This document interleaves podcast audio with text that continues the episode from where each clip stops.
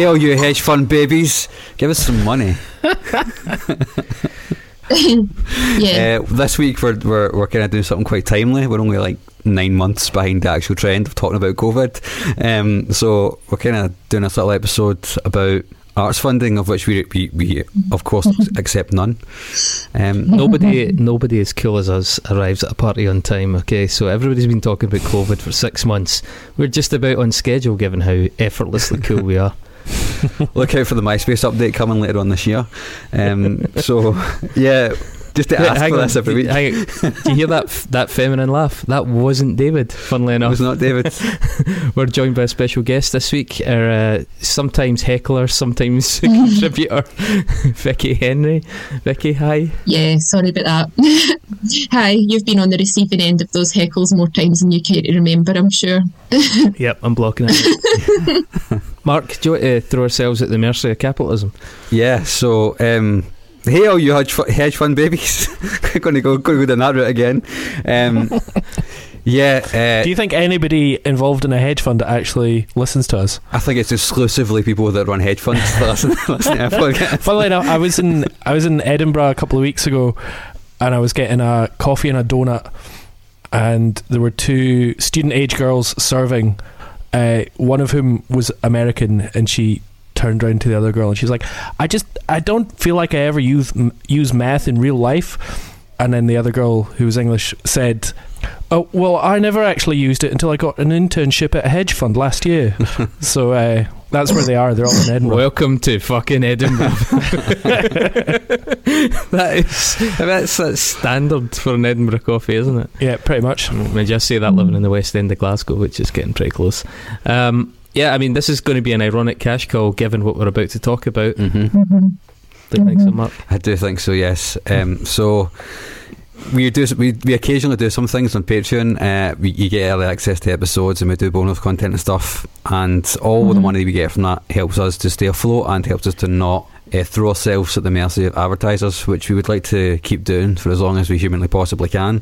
So, if you have a little spare in your pocket right now, go to patreon.com forward slash unsung pod. Starts from as little as $2. It will eventually be £2. I think it's actually at the, the start of November, it'll move over to pounds. So by the time this comes out, it might actually already be pounds. Now I think about it. But anyway, yeah. If if you like cool stuff, please go and give us some of your cash. We've got a lot Yeah, of cool tiers and all that, and you know we we do stuff. We make some awesome t-shirts, by the way.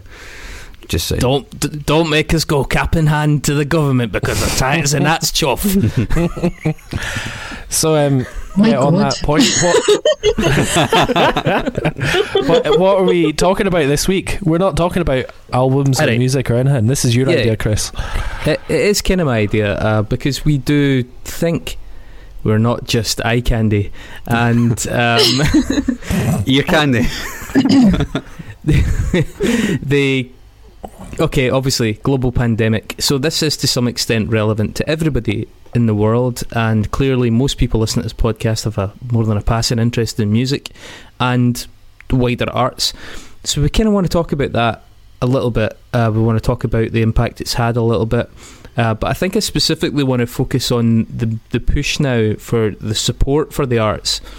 But I'm just curious now when I hear all these cries for funding, like who is it that's making the cries?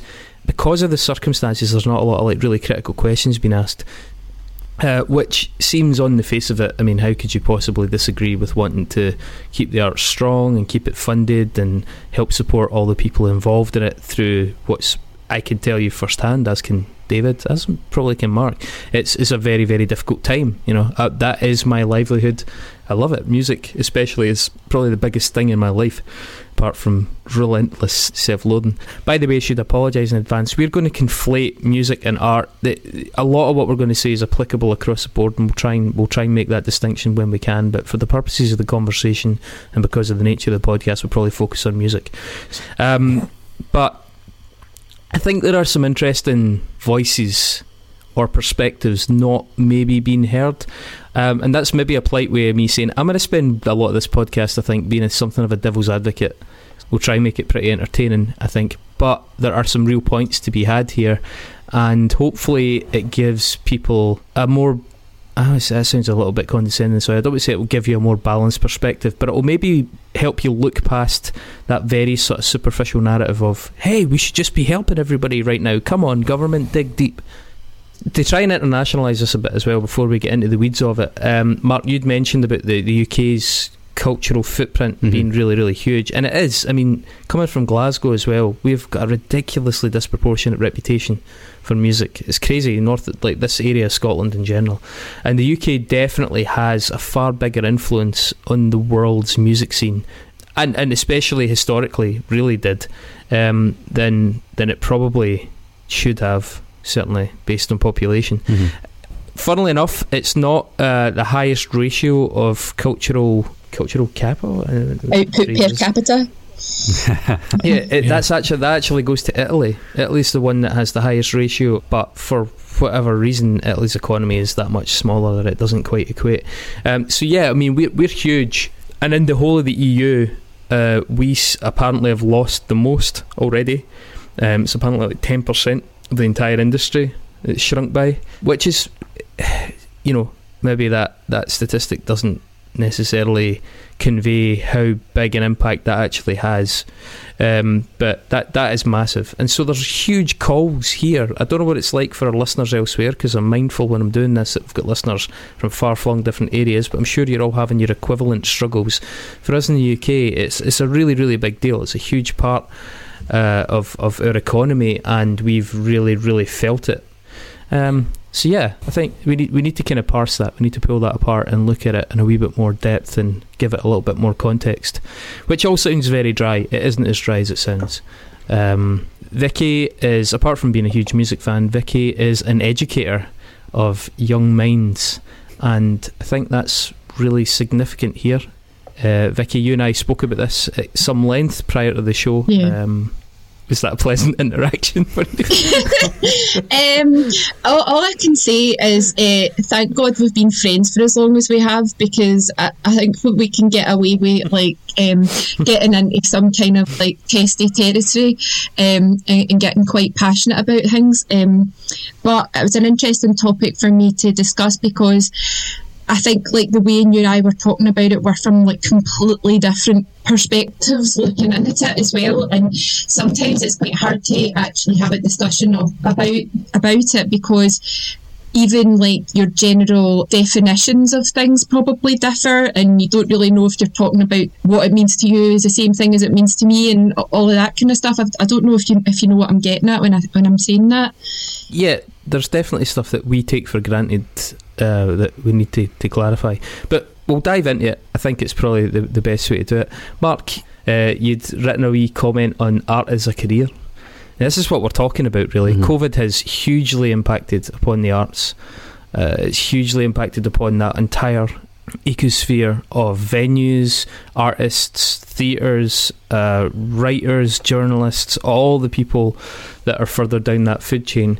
And I guess the first thing I really that really made me think about this was, and actually I, I want to give credit where it's due. It's going back to a Steve Albini uh, interview on a, on a DVD called DIY or Die. Your life is only that with which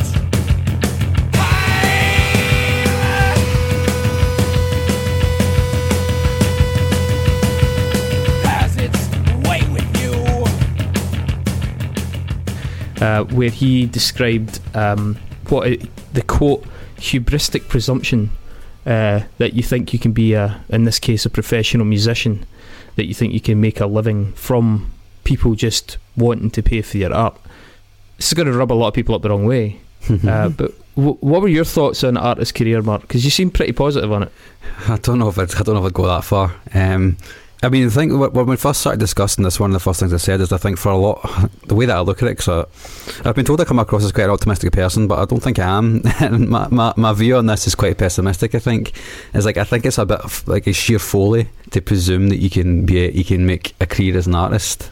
All four of us know how hard that is to do and how rewarding it can be if you do it right and how much grind and how much craft and yeah how much you need to put in to make that happen Mhm. um, obviously without people who have made a career out of art we wouldn't be here talking about any of the stuff we've been doing for the past almost 150 episodes. Um, but everything in society is kind of set against people doing that. Yeah, it still happened. It still happens anyway. You know, obviously I'm hugely biased because of what the things I studied at uni as well, but um, because of where I live and because of, because of the the fertile music scene that we happen to be part of. But Scotland in and of itself has got quite a huge cultural footprint for a country of its size, and although it might be quite Yeah. difficult to make a career out of art, there is there's still no shortage of artists and places for artists to go and you know sell their wares, for lack of a better term. So I'm kind of on t- two sides of the fence on that one, I suppose. Uh, there's also the huge part of me that's like, well, my mum used to always say to used to always say to me that being in a band was a pipe dream, and I still, even though I'm fucking 35, right, I'm still want to prove her wrong, even though I'm never going to do that. So I hate that attitude as well. I think that attitude's totally bullshit too. like I think you can do Yeah, it, but- but- you know. But yeah, but let's like give your mum some credit there. She's got a point. yeah, I know she does a have point. a point.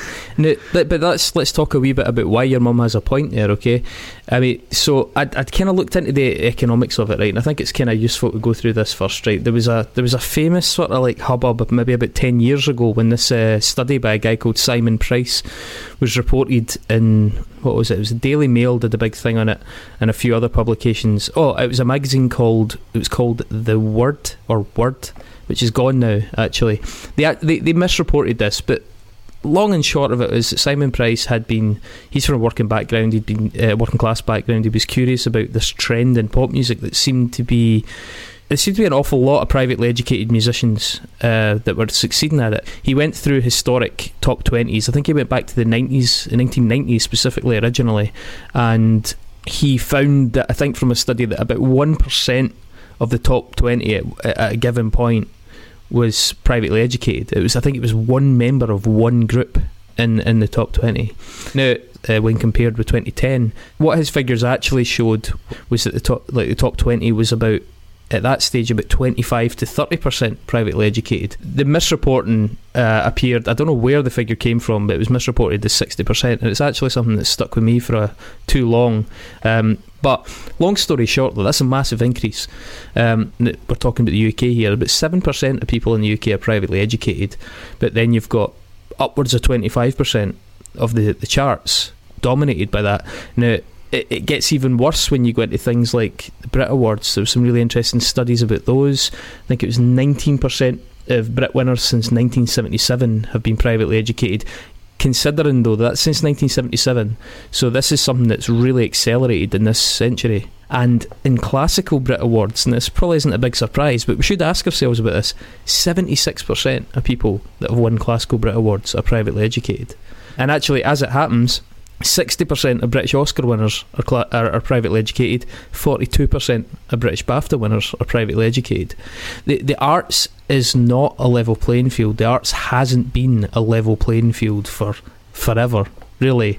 Your mum saying to you, it's a pipe dream. Your mum has a point because in your lifetime and from your background and my background and our background, I think uh, generally, um, it's not a viable option. It really isn't. It does happen. There are exceptions, but statistically, it's not. It, it actually was to some extent a much more viable option in the 90s, as is evidenced, you know, and, and then going back. Music used to be a much more working class thing. And I think what this is going to bring us onto is the, the notion of high art and low art and how funding is distributed, and also why the panic now. Why the sudden? I mean, clearly, I know why the panic now. Again, I'm being rhetorical, but this is a crisis that's been affecting working class musicians and lower class musicians and creators and artists and dancers and anybody aspiring to succeed in this in this realm f- for for decades and decades and decades. It's not a new thing for us, and so there's a little bit of um. I don't want to cut off my nose to spite my face. I am really perturbed by the current situation, but there's also a little bit of Schadenfreude Hmm. because you sort of sense that the people that worked the system, the people that the system was very much stacked in their favour for a long, long time, are now starting to feel the, a lot of the, the fiscal realities that faced everybody else.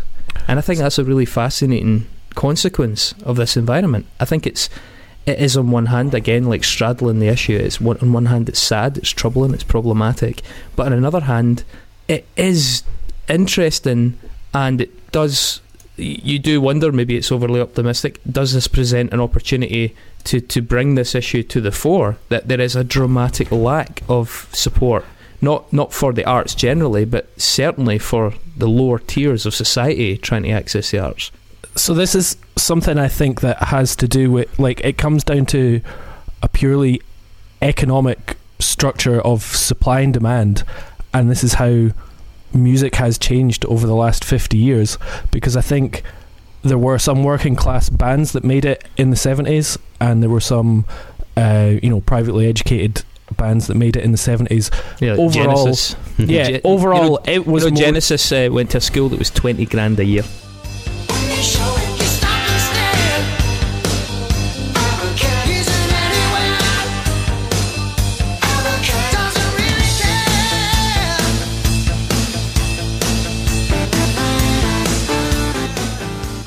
Well, there They you met go. at, uh, was it called Charterhouse, Chapter House, whatever it's called? That's why Phil overall it it was overall it was more difficult to make music then. It was more difficult to buy instruments. It was more difficult to get together and practice. It was more difficult to tour and eventually get signed. And what there was was a viable living for those that jumped through all those hoops so there were less people making music of a standard but of those people, you know, a larger percentage were able to make a living. What's happened since, and particularly uh, in the advent of the internet and home recording, is that the uh, number of people making good music has exploded exponentially. The demand for music has remained about the same, but the supply has increased hugely. So, therefore, the value has gone down. Yes, there are more ways to listen to music and basically if you if you work for a record label now what you're trying to do is ike more demand you know your job is trying to get syncs and try to get um you know songs on films and stuff like that because there are only the same amount of people pretty much that are buying records nowadays than there were 50 years ago but there are a thousand times more home producers and bands and, and people like that so I think what what's happened is music, musicians and artists have seen, you know, decades of music being viable if you make it. But now it's harder to make it to that level because there's a thousand more a thousand times more people doing the same quality of stuff. So um, yeah, there was that, a, there, there was definitely a historic.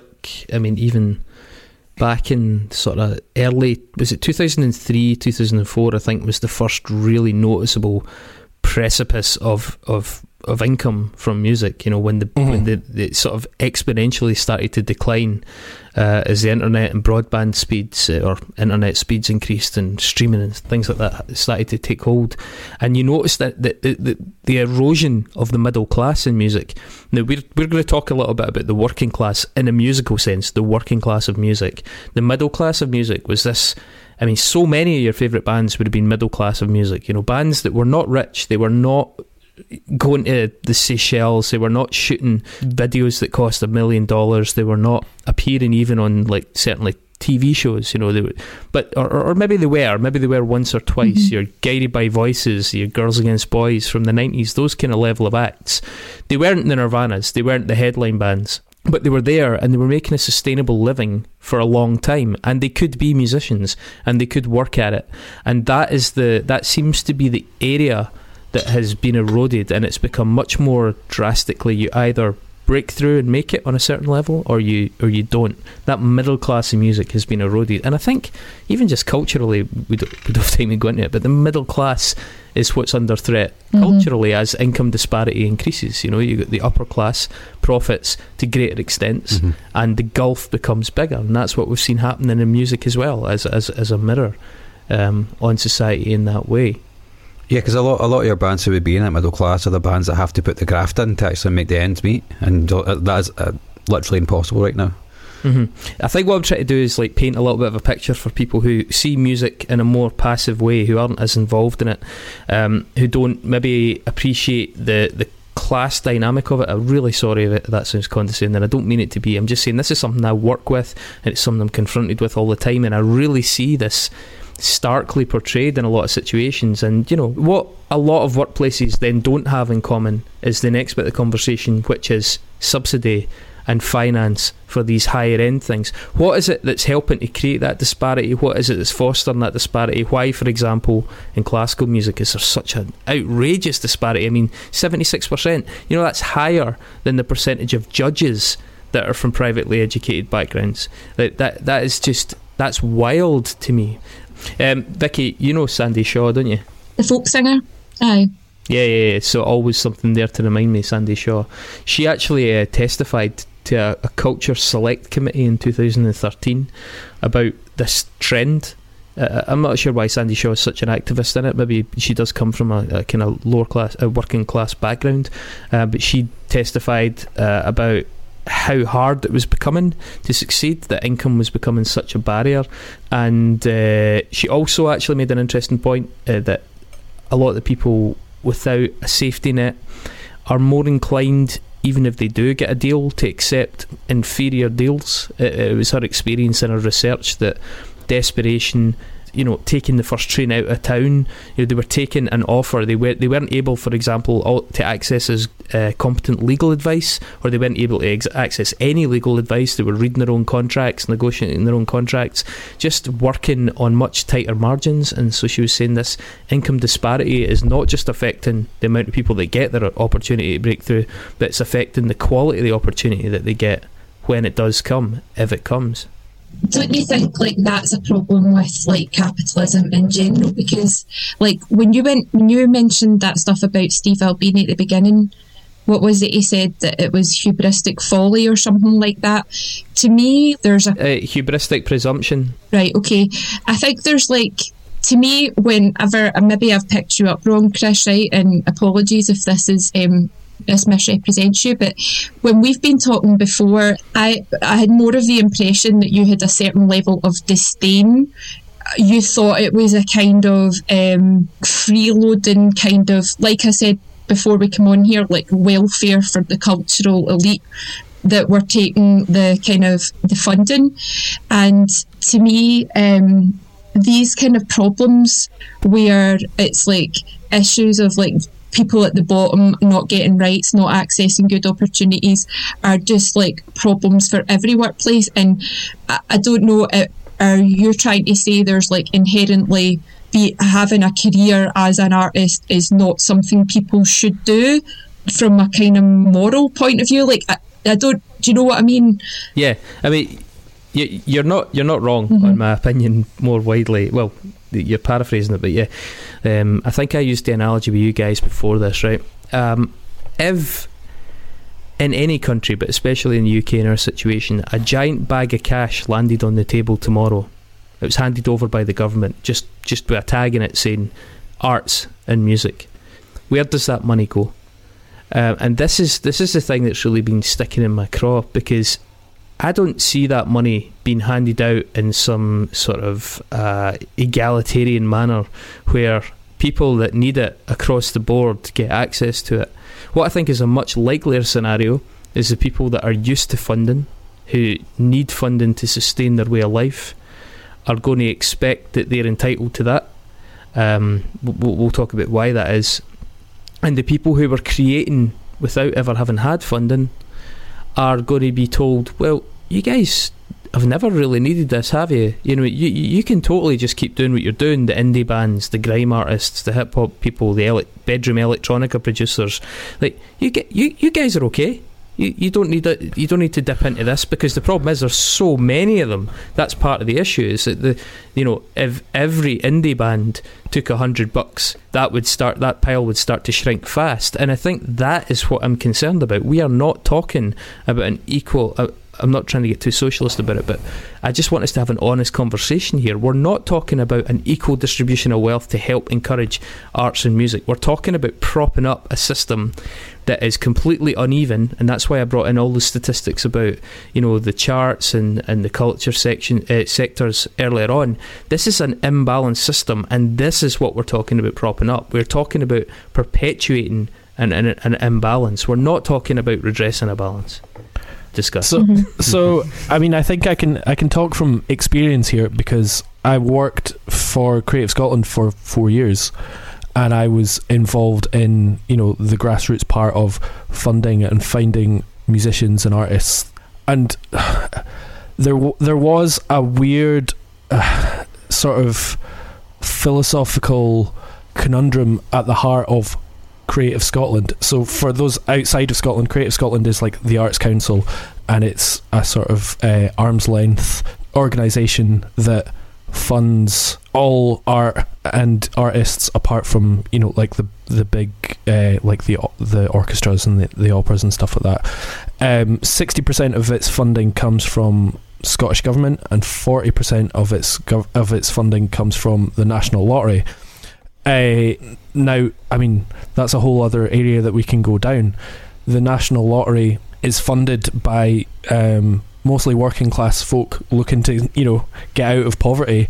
Yeah. Uh, Mhm. Do they realise that, you know, a bunch of that is going to then fund uh, a ballet class in Newton Mearns? um, but yeah, Creative Scotland was a very interesting organisation to be part of Can I, Dave, sorry, just before, uh, sorry to break your flow there, man, but something you seized on that I want to highlight as you go on. You Mhm. said the orchestra was 60% funded by Creative Scotland or government grants, is that right? No, Creative Scotland was funded 60% by the government and 40% by uh, National Lottery. Right, right, okay. So, uh, sorry, I meant, to be clear, there were some larger cultural organisations like uh, Scottish National Orchestra, etc., that were funded directly by the government and bypassed Creative Scotland. So I'm I'm really curious about that. And before you take the floor again, they weren't funded by door sales. They weren't funded by merch sales. They weren't funded by CD sales or Well, they were, but I mean that's that's something that's like uh, the high art versus low art thing. There are just a certain number of basically, you know, sacred cows that are set up as high culture that can kind of they do make money, but they don't cover themselves. You know, all opera houses and all operas around the world are subsidized because not enough people go to the opera, and the opera isn't open to working class folk to be able to afford it either. which is amazing. Could I just add something here, just to be a bit flippant? um, do you know what happens in Dart when it comes to you know evolution? If it's, it just gets fucking killed, right? Like, That's it. Well, yeah, yeah, yeah, absolutely. Yeah. It just dies. Like if, if it can, if it, Cul- cultural Darwinism. That is But not. um, yeah. sorry, my understanding as well is that some of these like business, these like op- opera houses or theatres or whatever, they are subsidised because like the, although they're maybe not like covering their asses in like ticket sales or whatever.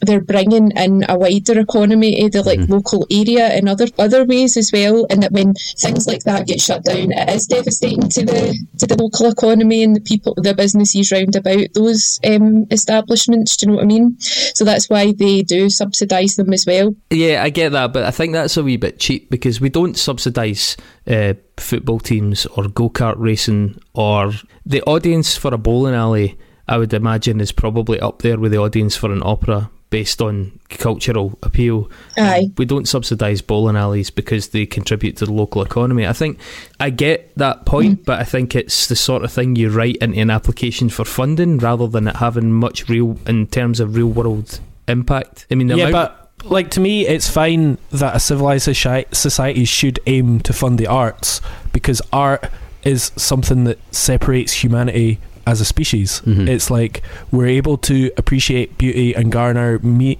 like meaning from our surroundings.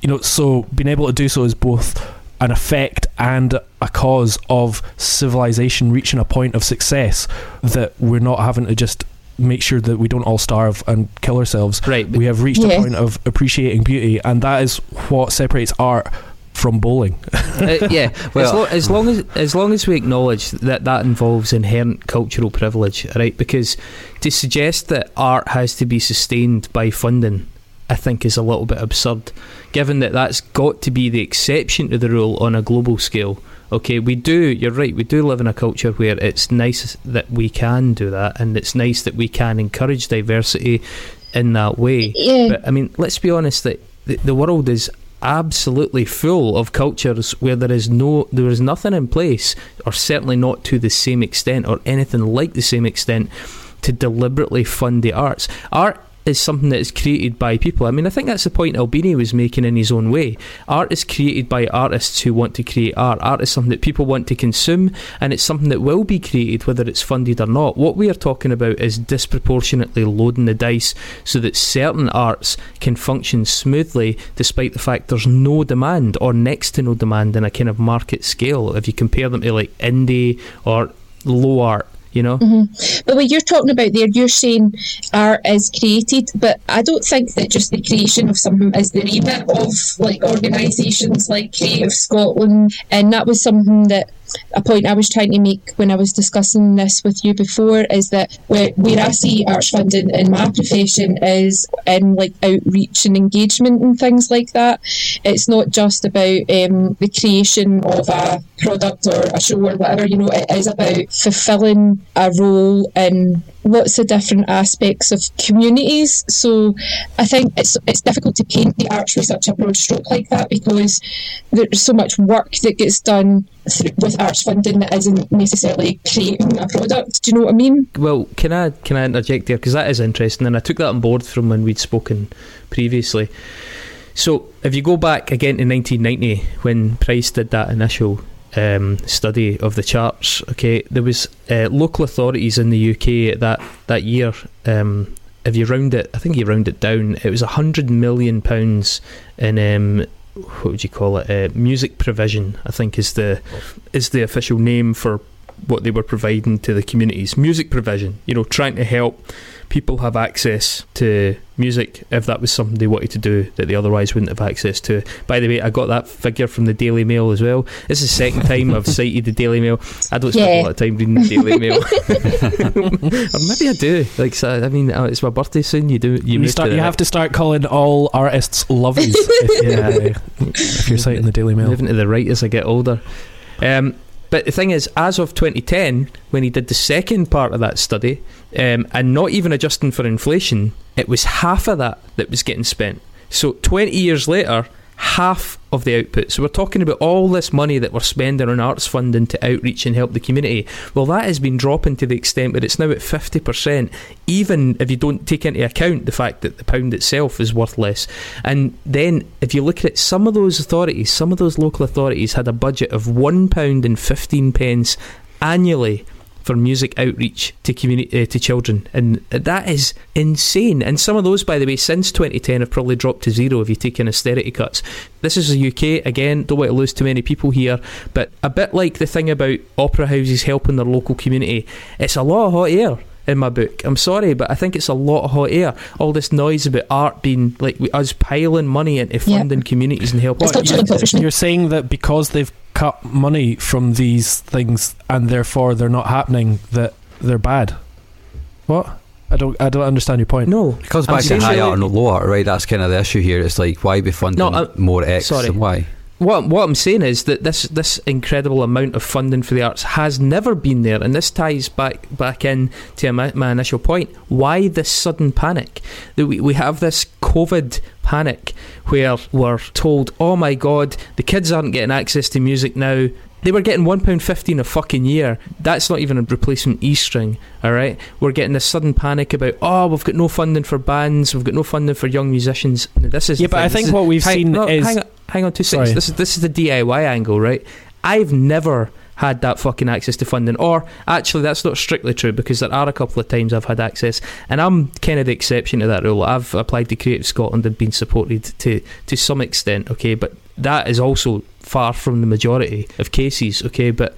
DIY music, indie music, grime, young artists in you know housing schemes. This kind of that's just never been there. So what I'm trying to say is, who is it we're hearing this huge call globally in all these different countries, not just the UK? Who is it that's making the call? And the people that are making the call, and what I'm putting forward here, in my slightly devil's advocate, but maybe not as much devil advocate as I, I think it is, is that it's the people at the top that are panicking. It's the people who are used to, accustomed to a way of life. It's the people that are accustomed to having their opera, their folk music subsidised, their jazz music subsidised, their organisation subsidised, their intermediary agent uh, subsidised.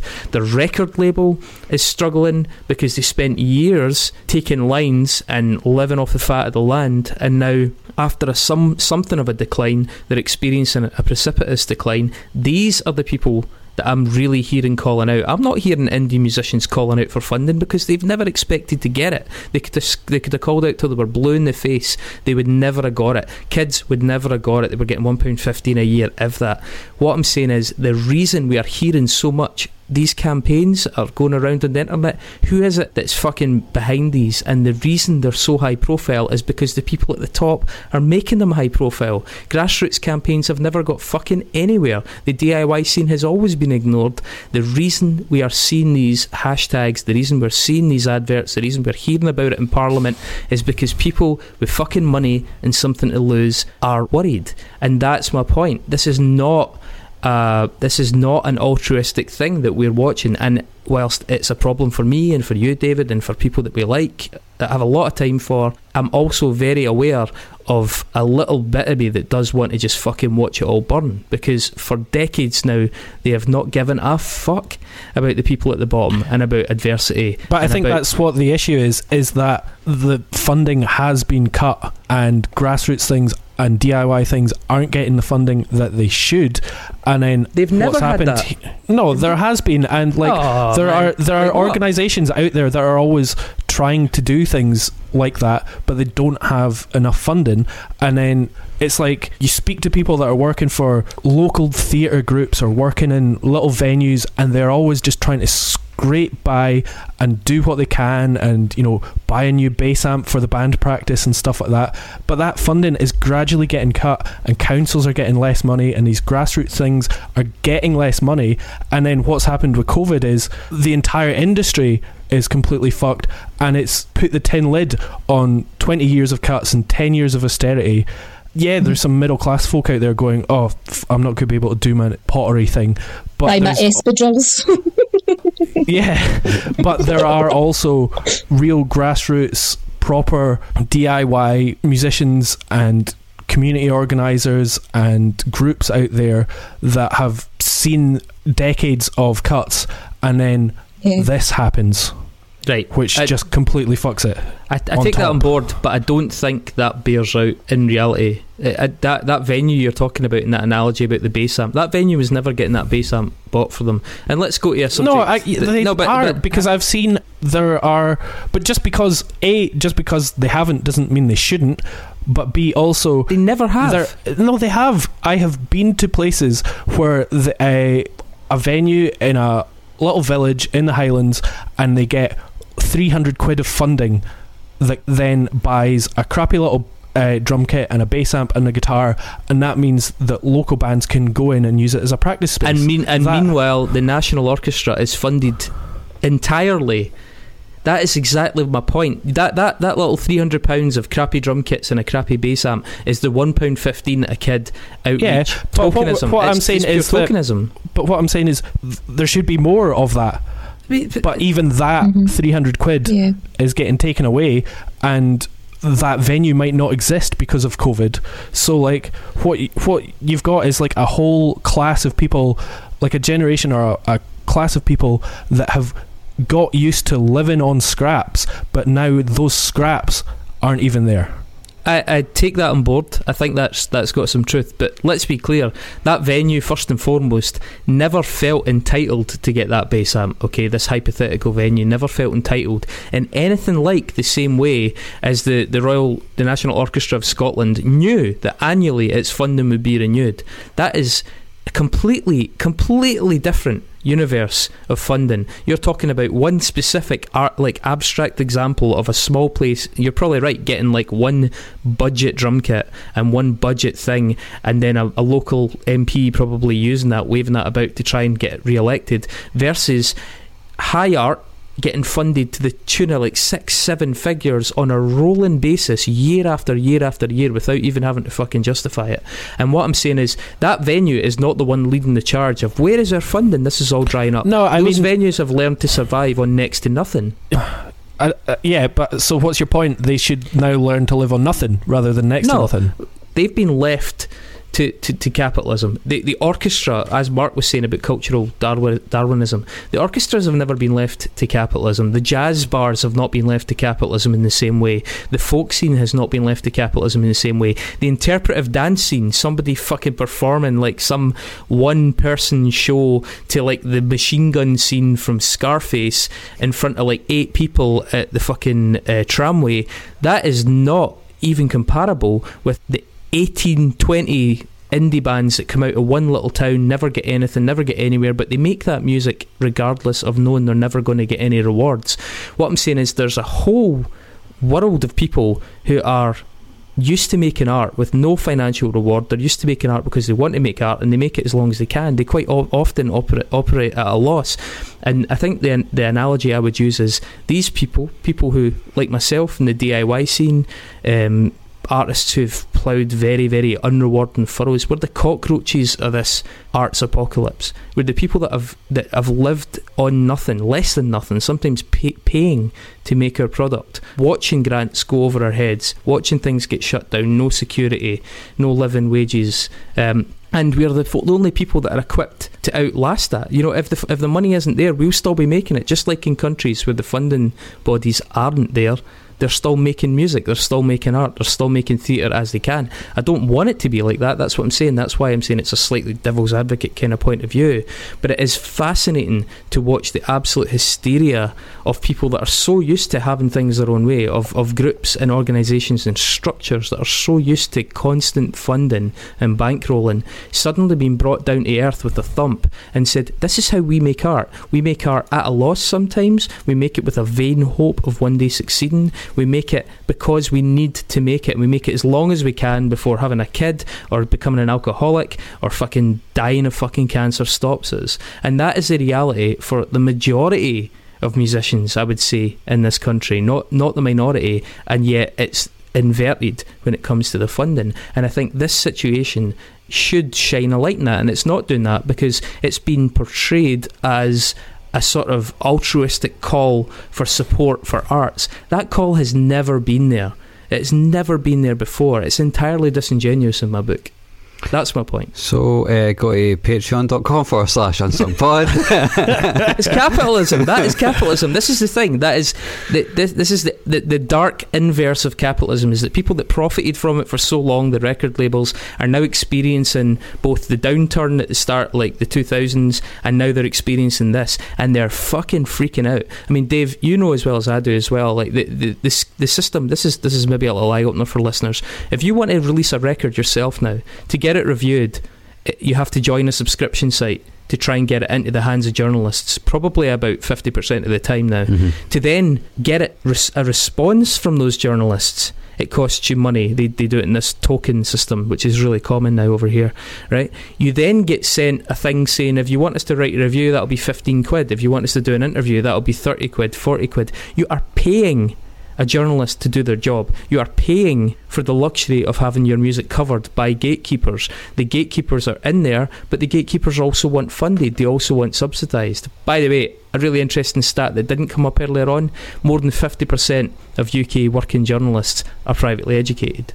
This is this is a system that is built to sustain itself. It's not a system that's out there for Yeah, the good of. Well, the system of music journalism, though, because people used to buy music magazines and now they don't, so they're working with less money and they're working within a capitalist system, so their companies are getting bought over and people are getting made redundant and there you know there's less staff. So the problem is that The problem is capitalism, Chris, at every level. Yeah, you know what? That's the thing.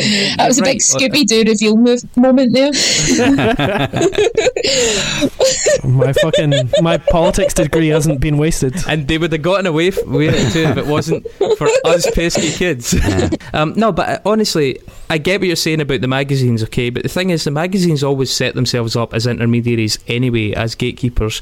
Uh, but at least at a point, they were doing a job. They were rewarded based on the quality of the journalism. It is now literally paid for content. It always was going that way. Uh, you know, advertisers always got priority over non-advertisers. As an independent band, you couldn't be guaranteed a fair shake. But now, even as an independent, you are being told if you even want covered, you have to pay us. And they justify it by saying, oh, we need to stay in a job. Well, why the fuck do you need to stay in a job if your job is simply publishing and reviewing the things that you're paid to review? What is what is your job anymore? What is your role? This entire system is totally farcical. And I think none more so than the notion of high art, low art, and the way they're funded and the sense of entitlement that this situation has revealed. Like this, the, the way that people feel entitled to, to, to get funded to be professional musicians when the vast majority of musicians have been absolutely labouring to just for the privilege of making the thing that was inside them a reality for, for decades. And uh, yeah, you're right. I mean, I'm, I'm not, I, don't have any solutions. I just think it's it's fucking amazing as well as really sad. It's both sad and grimly glorious to watch the people that created the system that disenfranchised so many suddenly freak out. So uh, I've got a question. So do you are you saying that you would you agree with the rationale behind arts funding, but you just think it's not being distrib- distributed um, fairly, or do you just not agree with arts funding? I, I fundamentally This is where you decide if you're a communist or a libertarian. You know, nail your colours to the flag or whatever the expression is. a fun like I'm I'm a I'm an anarcho-fascist. Um, I've got Alex Jones on one phone and I've got fucking Zizek on the other. Come on, man. Tell us, tell us where we're going here. um, who's got the more annoying voice? Um, so uh, I, I fundamentally think that art funding can play a role, and I think art funding, Vicki, should be going in the direction of you guys. I think art funding should be going hugely in the direction of enabling people access to it to see if it's something they want to do, to given their initial openings.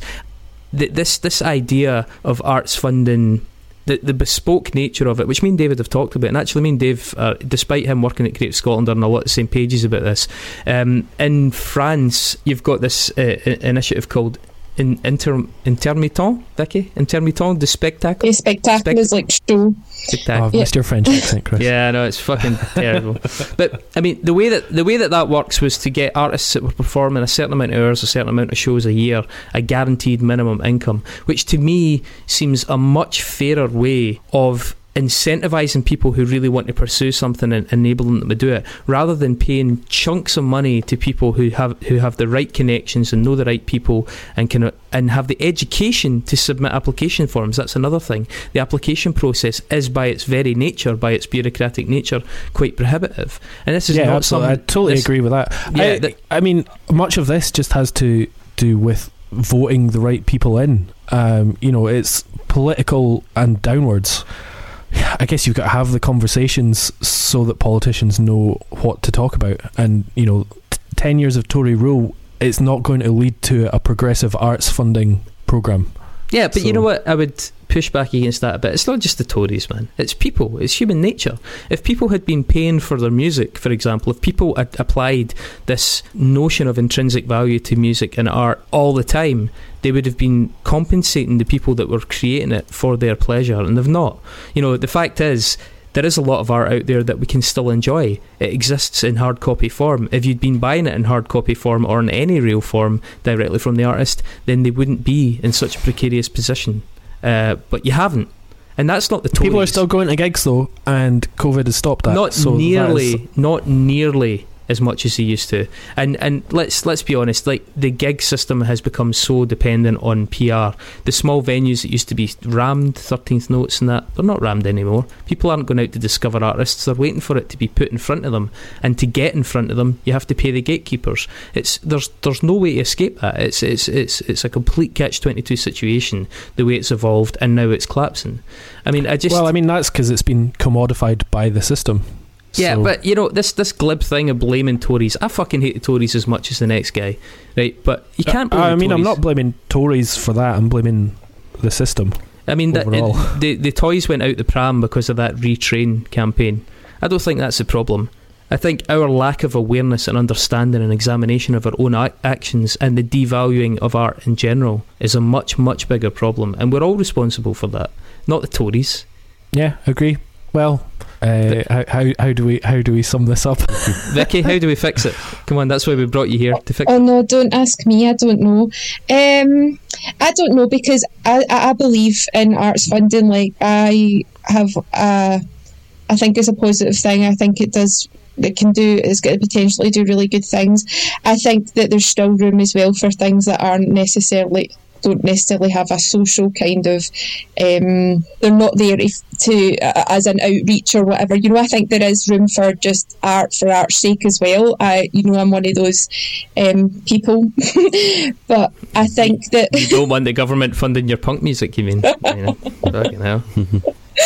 Um, but for me, I believe in funding artists. I believe that if an artist had projected at the start of the crisis that they were going to make X amount of money, and then the crisis happened, and they have been disadvantaged economically because of that, then I think, like any other worker, the government should look after them. That that's kind of my point of view on that.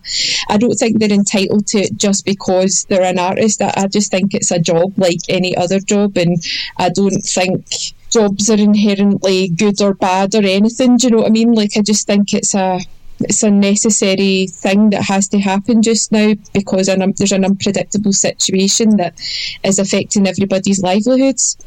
Um, but going forward, I definitely think there's room for reform in arts funding. I just even know from like you, yourself, Christopher, and other people that have applied for funding, even the application processes for these things are exclusive and difficult for people to access. And I think that Yeah. I do think it's dis- disproportionately like once you've got your foot in the door and you've got a kind of network and you people can help you out, then you'll succeed in that and it'll be sustainable for you. But um, for other people, it won't be. That's it. Yeah, I don't want my musicians to be good at filling out forms and doing budgets. I Yeah. want my musicians to be good at music. But that's what it is, though. That's what we're Mhm. saying about the private education drift. It Mhm. is Exactly. that they've got better lawyers, better agents, and a bigger safety net from their parents to enable Yeah. them to persevere with it. And the, the whole landscape is changing. And I just think it's interesting that those people are now having to sweat, probably for the first time. Mhm. Like really, for the first time in a, in, in, in, a real way. Um, I just, I'm sorry it takes so much damage and loss to make people see the reality that other folks face all the time. And I just wish that we could emerge from this with the people who do get the funding, acknowledging how fucking hard it is for all the punk musicians and noise musicians and grime artists and hip hop artists and producers that are out there doing it simply because they love it and they would do it whether they got paid or not. And to be a wee bit more fucking humble. And if they want to campaign for fair remuneration, campaign across the board. Just don't fucking campaign because it suits you and because, you know, you don't want to work in fucking Tesco. Because some people work in Tesco and make art. Fucking deal with it. Well, that's that's a good final line. Some people work in Tesco and make art. Deal with it. Uh, I've I've enjoyed that. Thanks very much. So, I think we've come to some conclusions. Hopefully, we didn't hemorrhage too many listeners there. Hmm. Yeah, fuck it. Hot, hot takes abound anyway. Uh, you know you can rely on us for that. Uh, we'll be back next week with the advertised episode on Wire's Pink Flag album, which is a belter and requires a lot of homework, guys. a As lot. I'm sure you noticed. yes, Christ. Yes, I definitely have. uh, uh, a really big thanks to Vicki for joining Oh, us. We'll thank back you. Thanks for inviting Uh, me and I'm back. And I'm, sure you'll, you'll give us loads of shit online in the meantime. And also, it was your choice for the Nexus for next week, Was uh, Francisco Goya. Was that my Yeah, choice? Yeah, that'll be a good Oh, one. cool. That, Mhm. Well, that's what the paper By says. some boy. the, the, the Daily Mail. Um, all right. Everybody travel safe. Um, Be I'm good. away, I'm, a, I'm away busking. Nib, that's, I can't believe we got through that, and that's the first time when the word busker got mentioned. Fucking hell. God damn. All right. Good night. Good night. Bye. Good night, everybody.